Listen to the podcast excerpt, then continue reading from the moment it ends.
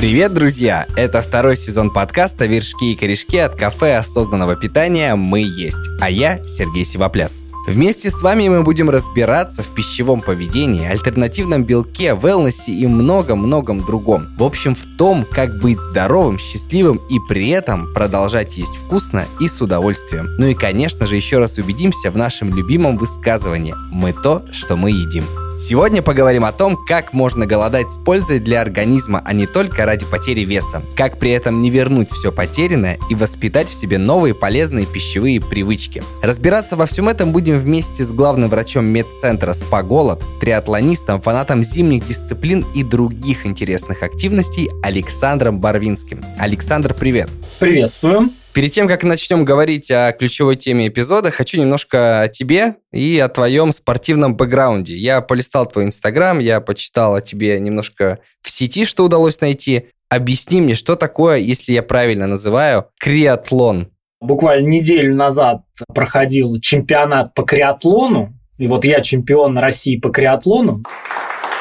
А, это такой новый вид спорта, который включает в себя бег, лыжи и плавание в проруби последовательно. Ну и поскольку в чемпионате России по криатлону до него не добрались профессиональные спортсмены, там можно побеждать. Поэтому участвуйте в криатлоне, те, кто умеет плавать в проруби, и побеждайте. И становитесь чемпионами России. В общем, я просто занимаюсь моржеванием, и есть абсолютно официальные виды спорта в зимнем плавании. Это плавание на скорость, разные дистанции, 50, 100 метров, 200. Ну и вот сейчас появился криатлон, там, где это совмещается с другими видами спорта. Ну, я понимаю, да, криатлон, плавание, то есть ты все равно активно двигаешься в холодной воде, но я еще видел, что ты играешь в шахматы в ледяной воде как в этот момент сконцентрироваться. Я понимаю, что это очень круто, антуражно и вызов очередной, но, блин, как, будучи в холодной воде, даже привыкшим, даже опытным человеком, при этом играть в шахматы и продумывать ходы? Для начала, чтобы играть в шахматы в проруби, нужно иметь хороший опыт закаливания. Да? На самом деле есть такая отдельная дисциплина в вот этих всех прорубных спортивных вещах, да, это статика в проруби если ты активно двигаешься в проруби, это кажется, что ты дольше можешь там, ну, как бы сохранять жизнеспособность и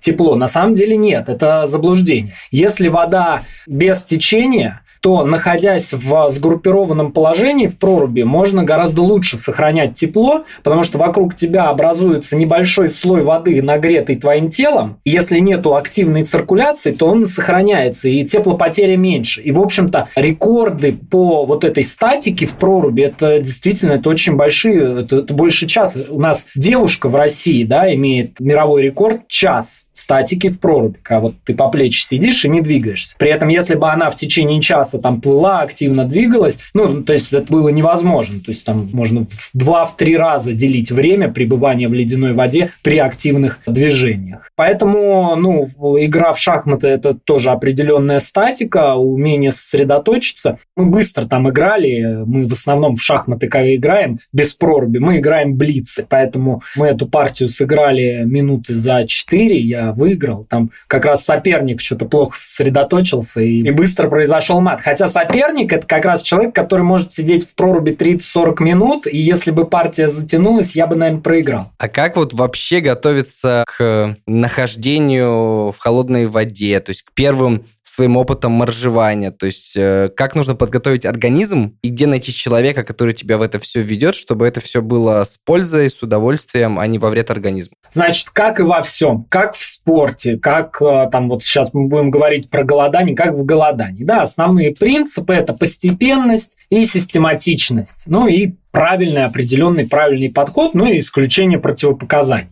Если человек здоров, нету там набора заболеваний и, в общем, в целом человек занимается спортом, ведет активный образ жизни, действительно такой человек может просто прийти, окунуться в прорубь, вылезти, и ничего плохого с ним не произойдет. Главное – это теплая одежда, которую удобно снять и надеть. То есть вот история про то, чтобы первый раз окунуться в прорубь, нужно там готовиться с лета, там принимать контрастные души и так далее. То есть вот такой плавный вход в прорубь, ну, это, конечно же, неплохо, но весьма опционально. Так большинство бы никогда в проруби не оказалось, если бы вот только так и можно было бы. То есть человеку с нормальным здоровьем, активному человеку ничего не стоит прийти, окунуться, просто соблюдая определенные правила, и дальше это просто ввести в определенную систему, увеличивать время пребывания в проруби плавненько, начинать там плавать. Ну, конечно же, это желательно делать под руководством опытных людей. У нас есть много клубов закаливания, да, это в Москве есть моржи столицы, да вообще, на самом деле, даже в, во многих городах Подмосковья есть свои клубы закаливания. И это все абсолютно реально, присоединиться там к кому-нибудь и начать. Главное не бояться. На самом деле все очень сильно боятся холодной воды, кажется, что там моментально наступит какая-то смерть. Конечно же, нет. Наши резервы, они огромные. Вот девушка, которая поставила рекорд да, часового пребывания в проруби в статике, она обычной комплекции, это не девушка там XXL size, да, это девушка обычной комплекции, натренированная, да, подготовленная, которая к этому готовилась, но, в общем наше тело на многое способно, мы очень сильно недооцениваем. И окунуться, вылезти, одеться тепло и потом повторить, это может, в общем-то, большинство. От закаливания главной теме эпизода к голоданию. Наш подкаст называется «Вершки и корешки», и в первой части мы говорим о вершках, то есть о каких-то мифах, байках, мемах, стереотипах, которые вот есть в обществе. Я тебе буду его произносить и затем задавать вопрос. Поэтому, если формулировка тебе покажется какой-то, может быть, резкой или даже такой глупой, это как раз стереотип, который ты либо попытаешься уничтожить, либо где-то поддержишь, либо вообще расскажешь другую точку зрения. Готов? Договорились, поехали. Итак, первый вершок. Лечебное голодание? Да зачем оно мне сдалось? Ну, не поем нормально недельку, тихонечко посижу на какой-нибудь жесткой диете, все будет нормально. Буду пить водичку, скину сколько мне надо, и все у меня будет классно какой э, из вершка вытекает вопрос. Давай объясним, что такое лечебное голодание и чем оно отличается от жесткого изнурения себя и голодания какого-то в домашней обстановке, когда ты просто минимизируешь количество еды в своей жизни. Во-первых, лечебное голодание, а конкретно методика, вот, которой я занимаюсь, да, это называется разгрузочно-диетическая терапия. Это вот лечебное голодание в рамках медицины. У меня вот санаторий разгрузочно-диетической терапии. Голодание применяется не только с целью похудания, да, хотя и, конечно же, ну, где-то 40% наших пациентов приезжают там лечить ожирение, избыточную массу тела или там коррекция фигуры накануне отпуска. Это, конечно же, распространенная история, но на самом деле голодание это очень многогранный процесс. Есть громадный спектр заболеваний, которые можно лечить с помощью голодания. Голодание как наука в нашей стране, да, наука, да, у нас это же официальная часть медицины, оно начиналось с психиатрии, то есть э, разгрузочно-диетическая терапия – это методика, с помощью которой можно успешно лечить, добиваться ремиссии там, при довольно тяжелых, серьезных заболеваниях, типа шизофрении и так далее. То есть голодание, оно влияет на наши органы, на наш организм, на наше сознание, перезагружая его. И, в общем-то, 60% пациентов прибегают к голоданию вовсе не для похудания. Для них это похудание – это лишь просто такой либо приятный бонус, либо вообще побочный эффект, если у человека не очень большой вес. Из заболеваний, конечно же, отдельно можно выделить там э, людей с заболеваниями кожи, там аутоиммунные заболевания типа псориаз, топический дерматит, заболевания легких типа бронхиальная астма, заболевания опорно-двигательного аппарата. Ну, вообще спектр довольно большой. Ну и голова тоже хорошо перезагружается. Есть у нас где-то 20% пациентов, которые вообще просто здоровые люди. И они применяют голодание просто для профилактики заболевания и как-то вот такого поддержания здоровья. Я сам голодаю раз в год. У меня нету ни лишнего веса, я голодаю именно вот, чтобы как-то себя немножко перезагрузить. Это слово почистить, почистить организм, вот я, я стараюсь избегать вот такой формулировки, но все равно оно вот как-то так, да, ты после голодания перезагружаешься, ты по-другому себя чувствуешь э, и входишь в такой период повышенной продуктивности после голодания. Ну и вообще, на самом деле, как бы это странно не звучало, но я собираю э, во время голодания там круг друзей из разных, кто-то из, там, из моего медицинского университета, кто-то просто там друзья, с которыми мы занимаемся триатлоном, моржеванием, и у нас собирается большая компания, мы запираемся в санатории, голодаем, и нам весело, мы ездим на великах каждый день, мы развлекаемся, и это вот такое голодание, вот такое лечебное голодание кажется, это нужно лежать на кровати, не двигаться и страдать. Нет, как раз так не нужно. Там в санатории проходятся процедуры и так далее. Голодание, во-первых, это не только метод похудания, это просто как бонус вот это вот похудание происходит. А, кстати, для худеющих людей главный эффект, который дает чистое голодание, это даже немножко изменение пищевого поведения, то есть изменение взаимоотношений с едой. Потому что похудеть можно диетой, можно там таблетки какие-нибудь применять, можно еще что-то, но если метод не дает изменения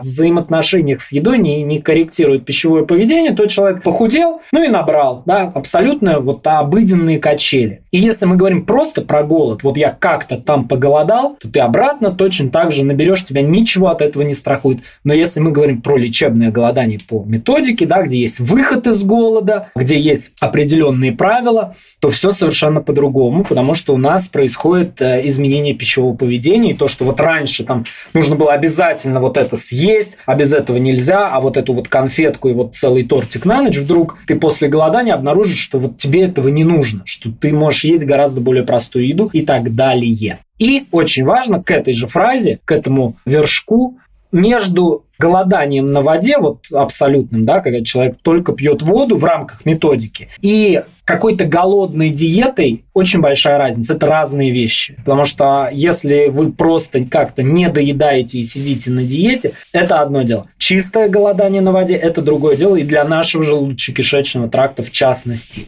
По срокам, сколько может длиться курс лечебного голодания? То есть, допустим, если я хочу первый раз попробовать, и есть ли какая-то рекомендуемая сезонность? То есть, допустим, лучше весной или лучше осенью, или там лучше летом? Лучше тогда, когда есть время посвятить его себе и как-то отстраниться и так далее. Лучше в то время, когда можно хорошо э, достаточно времени проводить на улице, на прогулке. То есть, когда слишком холодно или слишком жарко, это может немножко усложнить процесс, но в целом подходящая одежда да, и нормальные помещения этому способствуют, способствуют возможности голодать в любое время. Значит, по срокам масштабы вот разгрузочно-диетической терапии, именно периода голодания, 3, 5, 7, 10, 14 дней. Если мы говорим про какие-то серьезные заболевания и э, где есть показания, можно идти там и на 20 и 30 дневные сроки голодания. Такое тоже мы проводим, наблюдаем, но это более уже такие экзотические все-таки истории. Так, стандартный срок, вот чтобы понять, что такое голодание, чтобы вот перезагрузиться, почиститься, скорректировать вес, для большинства это 5, 7, 10 дней. Для людей, которые впервые голодают, ну, 5-7 дней, как правило, рекомендуется, чтобы вот попробовать, что это такое. Следующий вершок все это шарлатанство. Вот эти большие курсы, вот это все денег стоит. Я прочитал про интервальное голодание, попробовал, посмотрел на часы, ем сколько хочу в нужный отрезок, и все у меня опять же классно. Вопрос отсюда вытекает такой. Сейчас очень модно в обиходе простых смертных говорить о том, что интервальное голодание – это лучший способ, попробуй, обязательно сработает. Как это работает с медицинской точки зрения, с твоей, с профессиональной? И действительно ли интервальное голодание стоит попробовать на себе? Так, ну, значит, по интервальному голоданию. Ну, во-первых, там прозвучало слово шарлатанство. Тут все просто. Есть утвержденная Минздравом методика, называется разгрузочно-диетическая терапия. Вот эту разгрузочно-диетическую терапию можно проводить в санатории а можно в больнице, можно в госпитале. То есть, если врач обладает знаниями в области разгрузочно-диетической терапии, даже в обычной московской там, больнице вам могут гипотетически назначить РДТ, написать это в истории болезни и провести. Ну, понятно, что разгрузочно-диетическая терапия, она проводится согласие, там пациент должен быть настроен, и в современных условиях страховой медицины это довольно сложно. Но такое тоже встречается. Иногда врачи да, назначают разгрузочно-диетическую терапию не только в санаториях. Дальше про интервальное голодание, что вот э, зачем голодать как-то долго, если можно интервально голодать. Ну, это очень разные вещи, опять же. Интервальное голодание, оно так вот просто называется модно. На самом деле это скорее вариант питания, вариант построения своего рациона и режима питания. Да? То есть эм, это больше не про голодание, а про то, сколько раз в день и в какой промежуток времени кушать. Да? Это больше про еду. Интервальное голодание, оно многим помогает снизить калорийность, потому что это в любом случае ограничение времени, в течение которого можно есть. Какие-то эффекты, которые мы получаем во время полноценных курсов лечебного голодания, конечно же, ну, они не успевают в такой степени разогнаться, те процессы, которые происходят во время полноценного голодания. Но некоторые вещи да, происходят все равно, и это может давать определенные бенефиты для здоровья. А вообще, ну, это вот сейчас модно называть называть, да, интервальное голодание. Но вот это классическое правило, я не ем после 6 часов или за 4-5 часов до сна, вот это самая беспроигрышная вещь, которая является хорошим правилом, которое многим может очень сильно помочь. Опять же, это не является неотъемлемой частью правильного питания. В рамках правильного питания вы можете поесть даже перед сном. Только это должно быть такое количество еды, чтобы вы ночью спали полноценно, желудок на самом деле не работал всю ночь, а там чуть-чуть поработал и начал отдыхать, и на утро вы должны проснуться с хорошим аппетитом. Вот критерии, по которому нужно определять, там есть перед сном или не есть. То есть это не является неотъемлемой частью правильного питания, то, что вот нельзя есть после шести, но это очень неплохой лайфхак, которым можно себе неплохо помочь, и да, он укладывается в канву интервального голодания, у вас получается интервал голода, ну, как минимум, там, 12 на 12, да, схема. А, очень часто в рамках интервального голодания предлагают там не завтракать, не есть полдня, а потом вот начинать есть с обеда.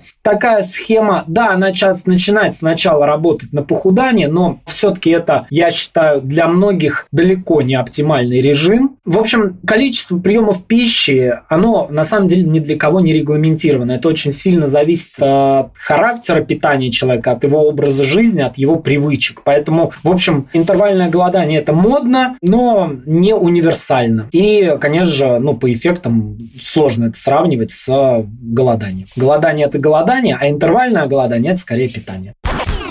Третий и последний вершок. Ой, у меня вон друзья-подруги сейчас то веганствуют, то вегетарианствуют, то сыроедничают, я уже запутался, но они так преобразились, что я сейчас тоже возьму и сразу сыроедом стану. Насколько подобные резкие перемены в системе питания могут сказаться на моем организме? И вообще, как ты относишься, опять же, как профессионал, как специалист к сыроедению? В принципе, резкие зигзаги вот такие вот в рационе ничего плохого не несут если это не предполагает какие-то очень большие промежутки времени. То есть наступило лето, посидеть там две недельки на вегетарианском рационе, потом перейти к полноценному, потом опять там взять и там недельку посидеть на сыроедении, если так хочется, да, потом вернуться куда-то обратно. В принципе, если вот эти вот скачки, да, они краткосрочные, ты вот тот такой, то секой, это, это полезно, это неплохо для большинства, да, если нет каких-то серьезных заболеваний желудочно-кишечного тракта, при котором котором там, то же самое сыроедение может перегрузить поджелудочную железу или что-нибудь еще. Но в целом это может быть э, довольно неплохо. Но в этом вершке а, больше подразумевается, что вот она сегодня вегетарианка, и вот она год вегетарианка, завтра она уже сыроедка, и вот она уже там год сыроедка.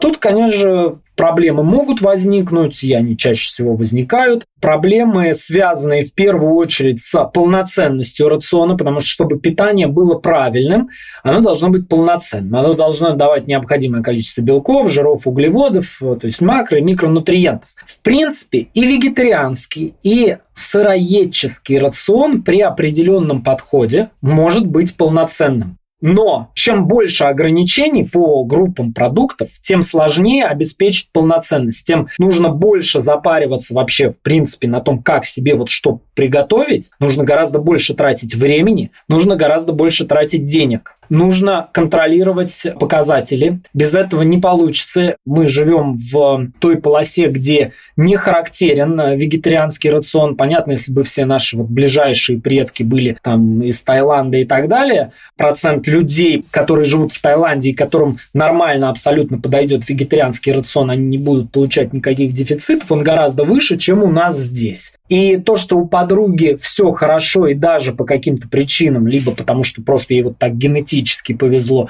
либо потому что она очень хорошо все продумывает, но тем не менее вот мы говорим, вот она так питается, и так у нее все хорошо, то, что у нее это прокатывает или она добивается, это не значит, что прокатит у нас. Либо по генетическим причинам, либо можем что-то не продумать. В любом случае это дороже, и это гораздо больше времени нужно тратить на продумывание рациона. И главный здесь вопрос должен быть, а какая наша цель? Потому что выглядеть хорошо можно просто с помощью правильного питания, да, стандартные, вот есть стандартные взгляды на правильное питание, ну и здорового образа жизни. Очень часто я видел сам людей, которые кидаются из крайности в крайность. У меня вот был тренер, в свое время это был человек, у которого там вот ты приходишь к нему в квартиру, а у него вот все препараты, которые там колят бодибилдеры, вот вообще все. Там запрещенное, незапрещенное, такое, секое. Он мне говорил, надо есть перед сном мясо, надо наедаться. И в какой-то момент вот эта крайность переросла в другую крайность. Он превратился в вегетарианца-сыроеда, произошло это не просто так, а после смены жены, да, которая стала вовлекать его вот в эту всю историю. И вот он уже крайний такой вегетарианец-сыроед. Мы с ним общаемся, он говорит, я в сто раз лучше себя чувствую, это вот вы тут трупоеды такие. Ну, когда уже достигает определенных таких сектантских масштабов, там идет уже такая терминология, что вот они там трупоеды, а мы-то вот вегетарианцы, сыроеды, и я настолько настолько хорошо себя чувствую вот по сравнению с тем, что было. И вот это из одной крайности в другую, да, человек даже не попробовал просто вариацию, да, правильного, нормального, рационального питания, где там продукты животного происхождения знают свое место, продукты растительного происхождения, их достаточно, да, в рационе должно быть много зелени. Ну и, естественно, эти крайности, они рано или поздно ведут к проблемам. Уйдя от одной крайности к другой, можно получить какой-то период мнимого благополучия, а потом начать получать проблемы уже вот другого характера. Как правило, это, конечно же, проблемы, связанные с дефицитом. И историй у меня еще подобных много. В сыроедении, конечно же, и вегетарианстве очень много бизнеса, очень много риторики, которая в конечном итоге направлена на то, чтобы хорошенько заработать. И мы, как вид, мы являемся самыми всеядными существами на этой планете. Наши рационы могут кардинально отличаться, и все это может прокатывать, организм может получать все необходимые микро- и макронутриенты из совершенно разных вариантов рациона. Но еще раз повторю, чем больше ограничений, тем больше вероятность дефицита. А главное, да, какая цель. Если мы говорим про вегетарианство или сыроедение с целью похудания, то нет, оно так не работает. Это не тот рацион, который ведет к похуданию. Зачастую он, наоборот, усложняет процесс похудания, потому что поддерживать достаточное количество белков при таком рационе достаточно сложно, белки дают хорошее насыщение, а вот все фрукты, фрукты – это сахар, да, это углеводы, да, очень часто у вегетарианцев или тем более сыроедов очень сильно завышен уровень углеводов в рационе, из-за чего контролировать вес, контролировать калорийность становится довольно сложно. А если мы говорим про вегетарианство или сыроедение с точки зрения продления жизни, нет, не работает, да, просто правильное питание, оно приводит к оптимальным срокам жизни, да, максимальные сроки жизни. Люди живут, которые придерживаются здорового образа жизни, правильного питания. Хорошие результаты показывают, кстати, лактоов вегетарианцы, у которых в рационе остаются яйца да, и кисломолочные продукты. Но, в общем, когда мы начинаем уходить уже в какие-то крайности, там начинают срабатывать риски, которые уже оптимально на продолжительность жизни не влияют. Что касается вреда мяса, то проблема номер один – это, конечно же, его количество, оно должно знать свое место, да, оно не должно быть основой рациона. И вариант способа приготовления. Жареное, да, действительно, от жареного нужно отказываться. Это будет положительно влиять на продолжительность жизни. И Какая цель? Если цель э, исключительно вопросы здоровья и коррекции веса, то не нужно выбирать вегетарианство и сыроедение. Это ошибка. Если цель связана с каким-то гуманным взглядом на животный мир, на там, идеи, связанные с тем, что животные теплокровные, да, близкие к нам, да, это большие животные, у которых полноценно развита психика, и а, как бы ну, с гуманных точек зрения мы а, отказываемся от мяса, чтобы сократить количество жестокости и страданий на Земле, в принципе, я не могу с этим никак поспорить, да. Другое дело, что с этой точки зрения я не могу понять, зачем отказываться от морепродуктов, да, и рыбы, у которых Конечно же, психическая деятельность, она в разы примитивнее, чем у теплокровных млекопитающих животных. Ну, так, грубо говоря, если мы будем переживать за страдания креветки или мидии, ну, так уже можно и рассуждать на тему страдания укропа или кабачка. Тут можно уже далеко зайти. Да, так мы, как вид, мы супер всеядны, реально самый всеядный желудочно-кишечный тракт, и мы этим можем пользоваться. Не нужно обделять свои ферментативные системы. Так что есть золотая середина. И, конечно же, я всегда рекомендую придерживаться этой золотой середины, то есть правильного питания.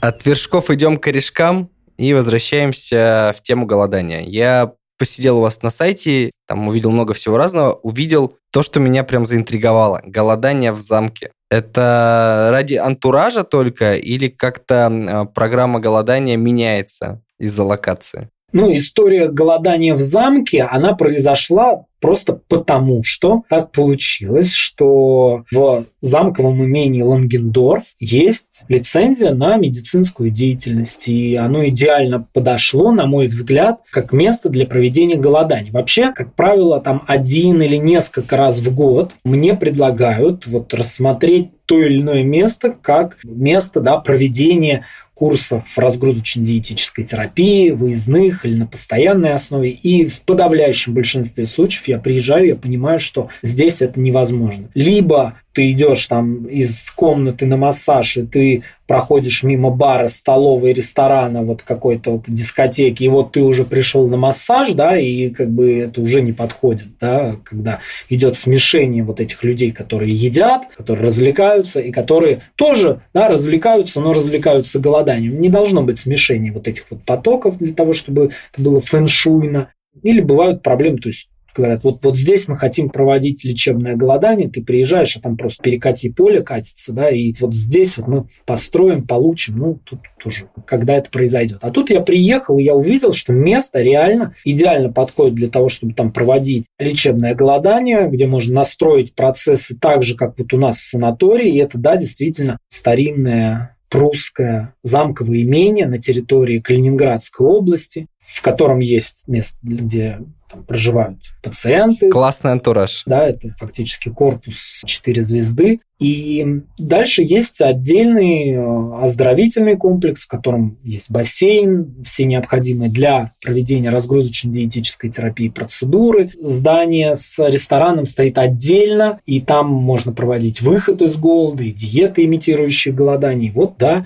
стали проводить э, буквально, вот как я увидел это место, и через месяц буквально мы провели первый пробный курс лечебного голодания. Приехала очень большая группа, которая, кстати, конечно, мы даже не рассчитывали, да, очень много людей.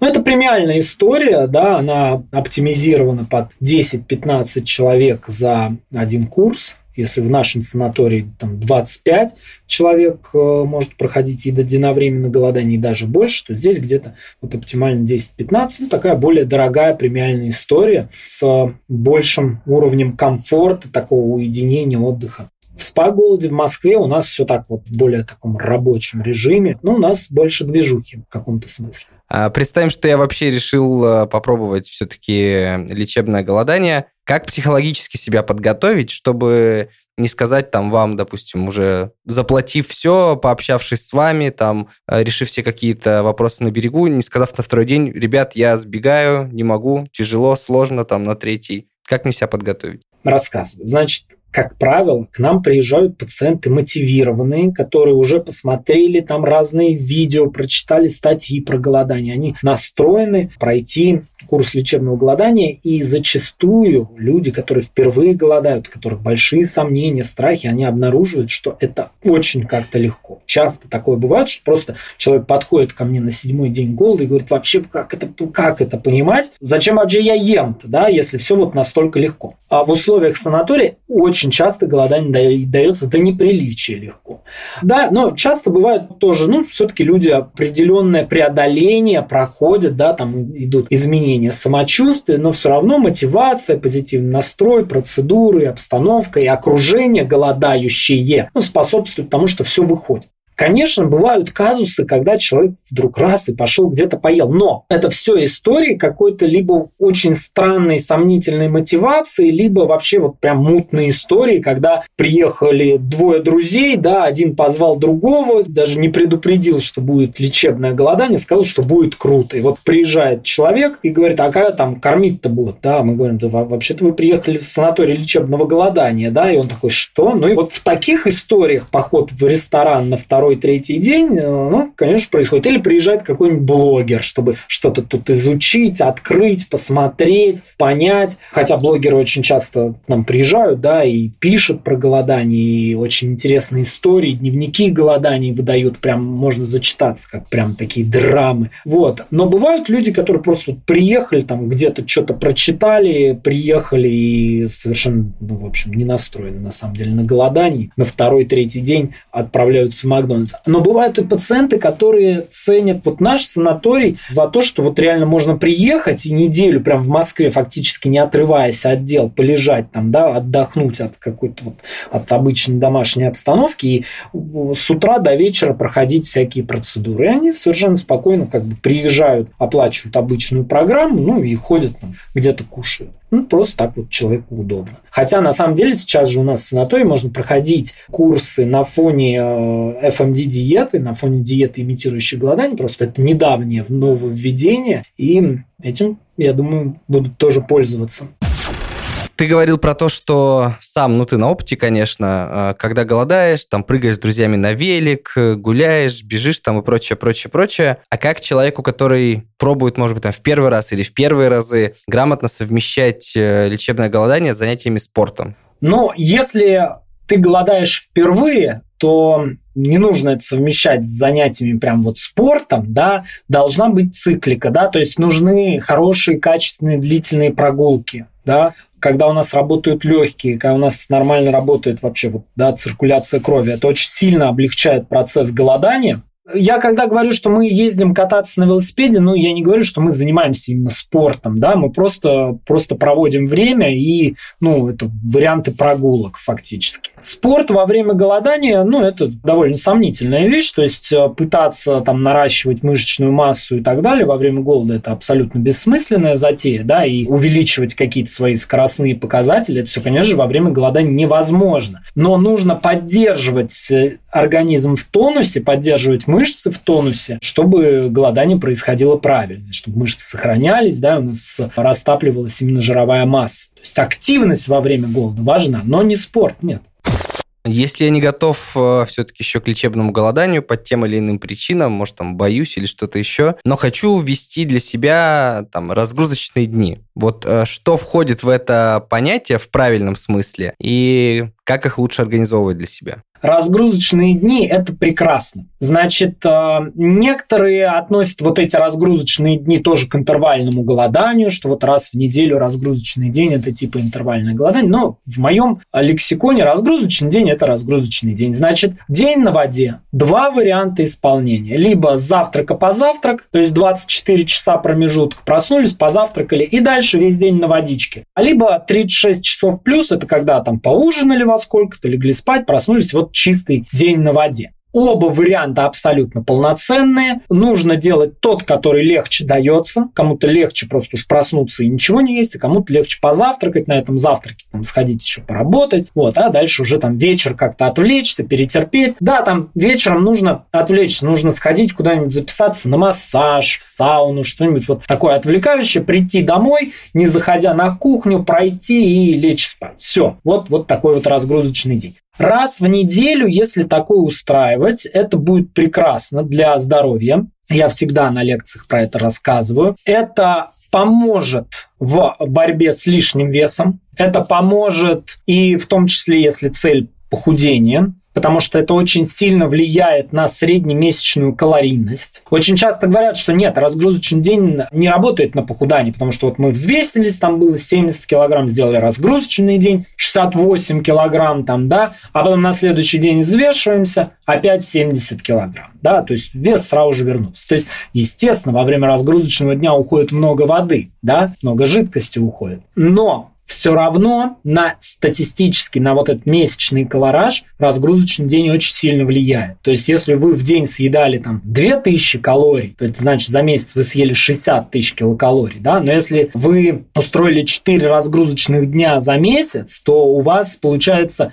52 тысячи килокалорий вы употребили за месяц, да, это на 8 тысяч килокалорий меньше, а это потенциально как раз килограмм жировой массы за месяц, это много. То есть колебание нашего веса, который мы видим каждый день на весах, оно часто маскируется изменениями жидкостного состава организма, а жировая масса, она по чуть-чуть может топиться, и вот эти разгрузочные дни этому могут способствовать. Вот основное условие разгрузочного дня, чтобы он работал, это не наверстывать упущенное на следующий день, просто на следующий день правильное питание. Вот наоборот можно, когда было какое-нибудь застолье, что-то там переели, на следующий день раз, разгрузочный день. А потом день правильного питания. Но не наоборот, что разгрузочный день, а потом застолье. Так делать нельзя. Равноценной заменой разгрузочному дню на воде, проведенному раз в неделю, может быть два гипокалорийных монодиетных дня, но не сделанных подряд. То есть в неделю вы берете и два дня сокращаете калорийность где-то до 600 и используете какой-нибудь монопродукт, например, на 600 килокалорий там, на кабачках,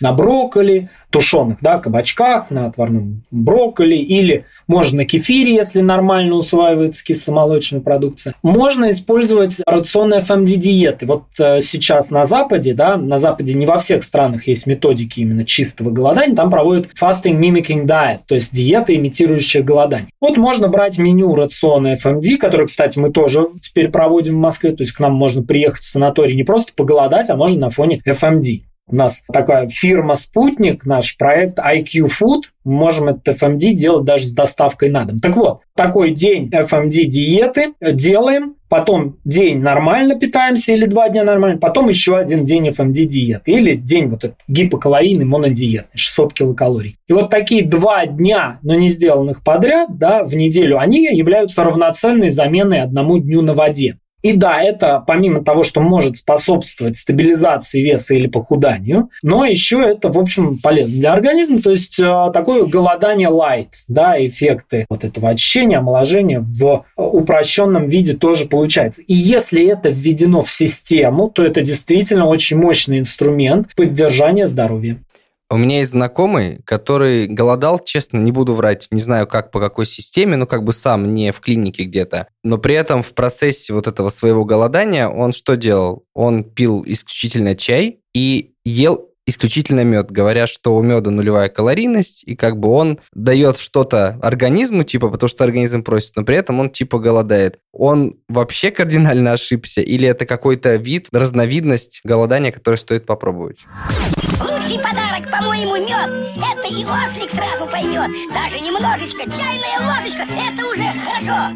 Ну, а тем более полный горшок. Но это условное голодание. Мы таким не занимаемся, сразу же скажу. Употребляя мед, э, конечно же, можно как-то там сглаживать определенную симптоматику, но, конечно же, мед не обладает никакой нулевой калорийностью, это абсурд. Мед – это сахар, это все равно это скачки глюкозы, которые нам не особо полезны, хотя ну, на фоне голодного желудка, вероятно, они будут не так выражены. Ну, в общем, это условное голодание, не очень рекомендую таким заниматься. Лучше устроить просто чистый разгрузочный день, Поймите, с точки зрения поддержания здоровья, да, профилактики заболеваний, если уж хочется вот чем-то таким лайтовым заниматься, делайте систематично разгрузочные дни. Не нужно вам а, вот что-то там придумывать и на меде сидеть неделю. Это может быть не очень полезно, и это все-таки ну, отличается от нормального вот этого классического голодания на воде, который мы проводим. Я не рекомендую самостоятельно заниматься голоданием, ну вот больше, чем разгрузочный день. При хорошем опыте, вот когда там поголодали под руководством там, врача там, в санатории,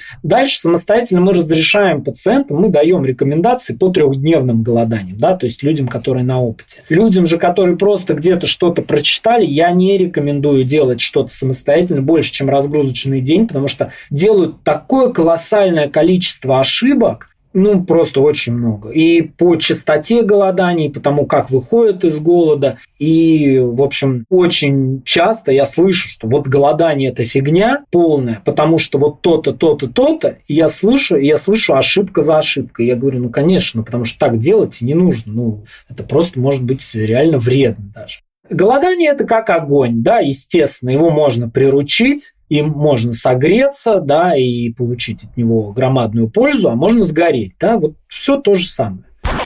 Напоследок вопрос по голоданию. Можешь ли ты рассказать мне какой-то из дней, если, допустим, я записался к вам в клинику на голодание, мой примерный распорядок? Ну, то есть не до то, что до минут, а вот какие-то ключевые пункты, которые я пройду, чтобы я понимал, что меня гипотетически ожидает. Ну, вот приезжает к нам человек в клинику на какую-нибудь семидневную программу. Начинается это все с обследований. Мы проводим обследование, мы делаем УЗИ, женщины проходят гинеколога, дальше врач-терапевт вот это все резюмирует, смотрит, есть ли какие-нибудь противопоказания к процедурам, самим голоданием, да, правильные ли дозировки голодания. Опять же, у нас нет такого, что вот приехал голодать 7 дней, значит, вот именно 7 дней нужно голодать. Нет, это динамическая цифра. Можно голодать 5 дней, можно 4 и начать выход из голода, да, первые дни. А может, в некоторых случаях мы даже скажем, ну, пожалуйста, доголодайте еще пару дней дома. То есть это может быть всегда по-разному, да.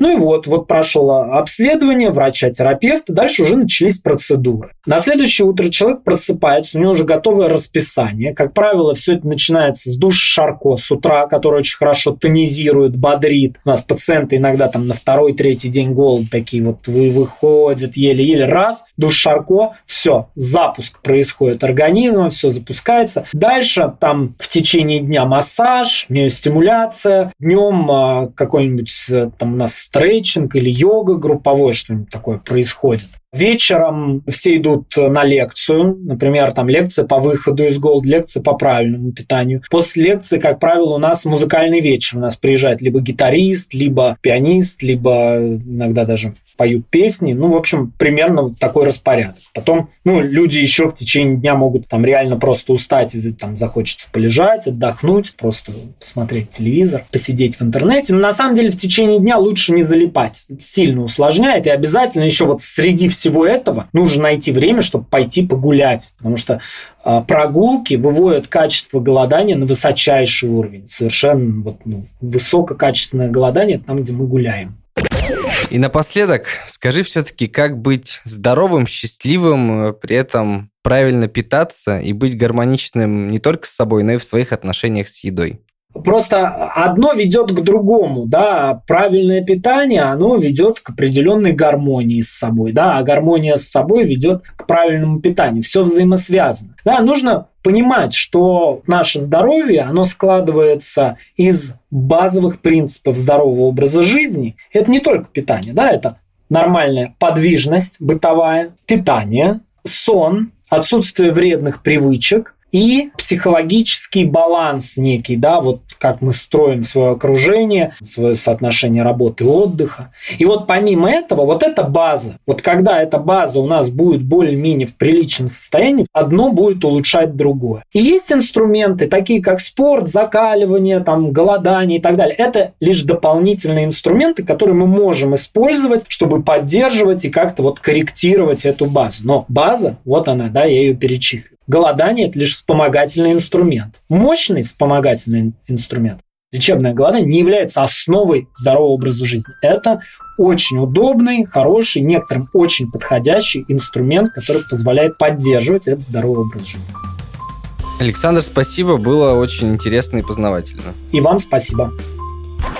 С вами был подкаст «Вершки и корешки» от кафе осознанного питания «Мы есть». Сегодня вместе с Александром Барвинским говорили о необычных зимних спортивных дисциплинах, лечебном голодании и работе над своими пищевыми привычками. Ищите наши новые эпизоды на своей любимой подкаст-платформе, среди которых Spotify, Яндекс.Музыка, Apple подкасты и CastBox. Услышимся!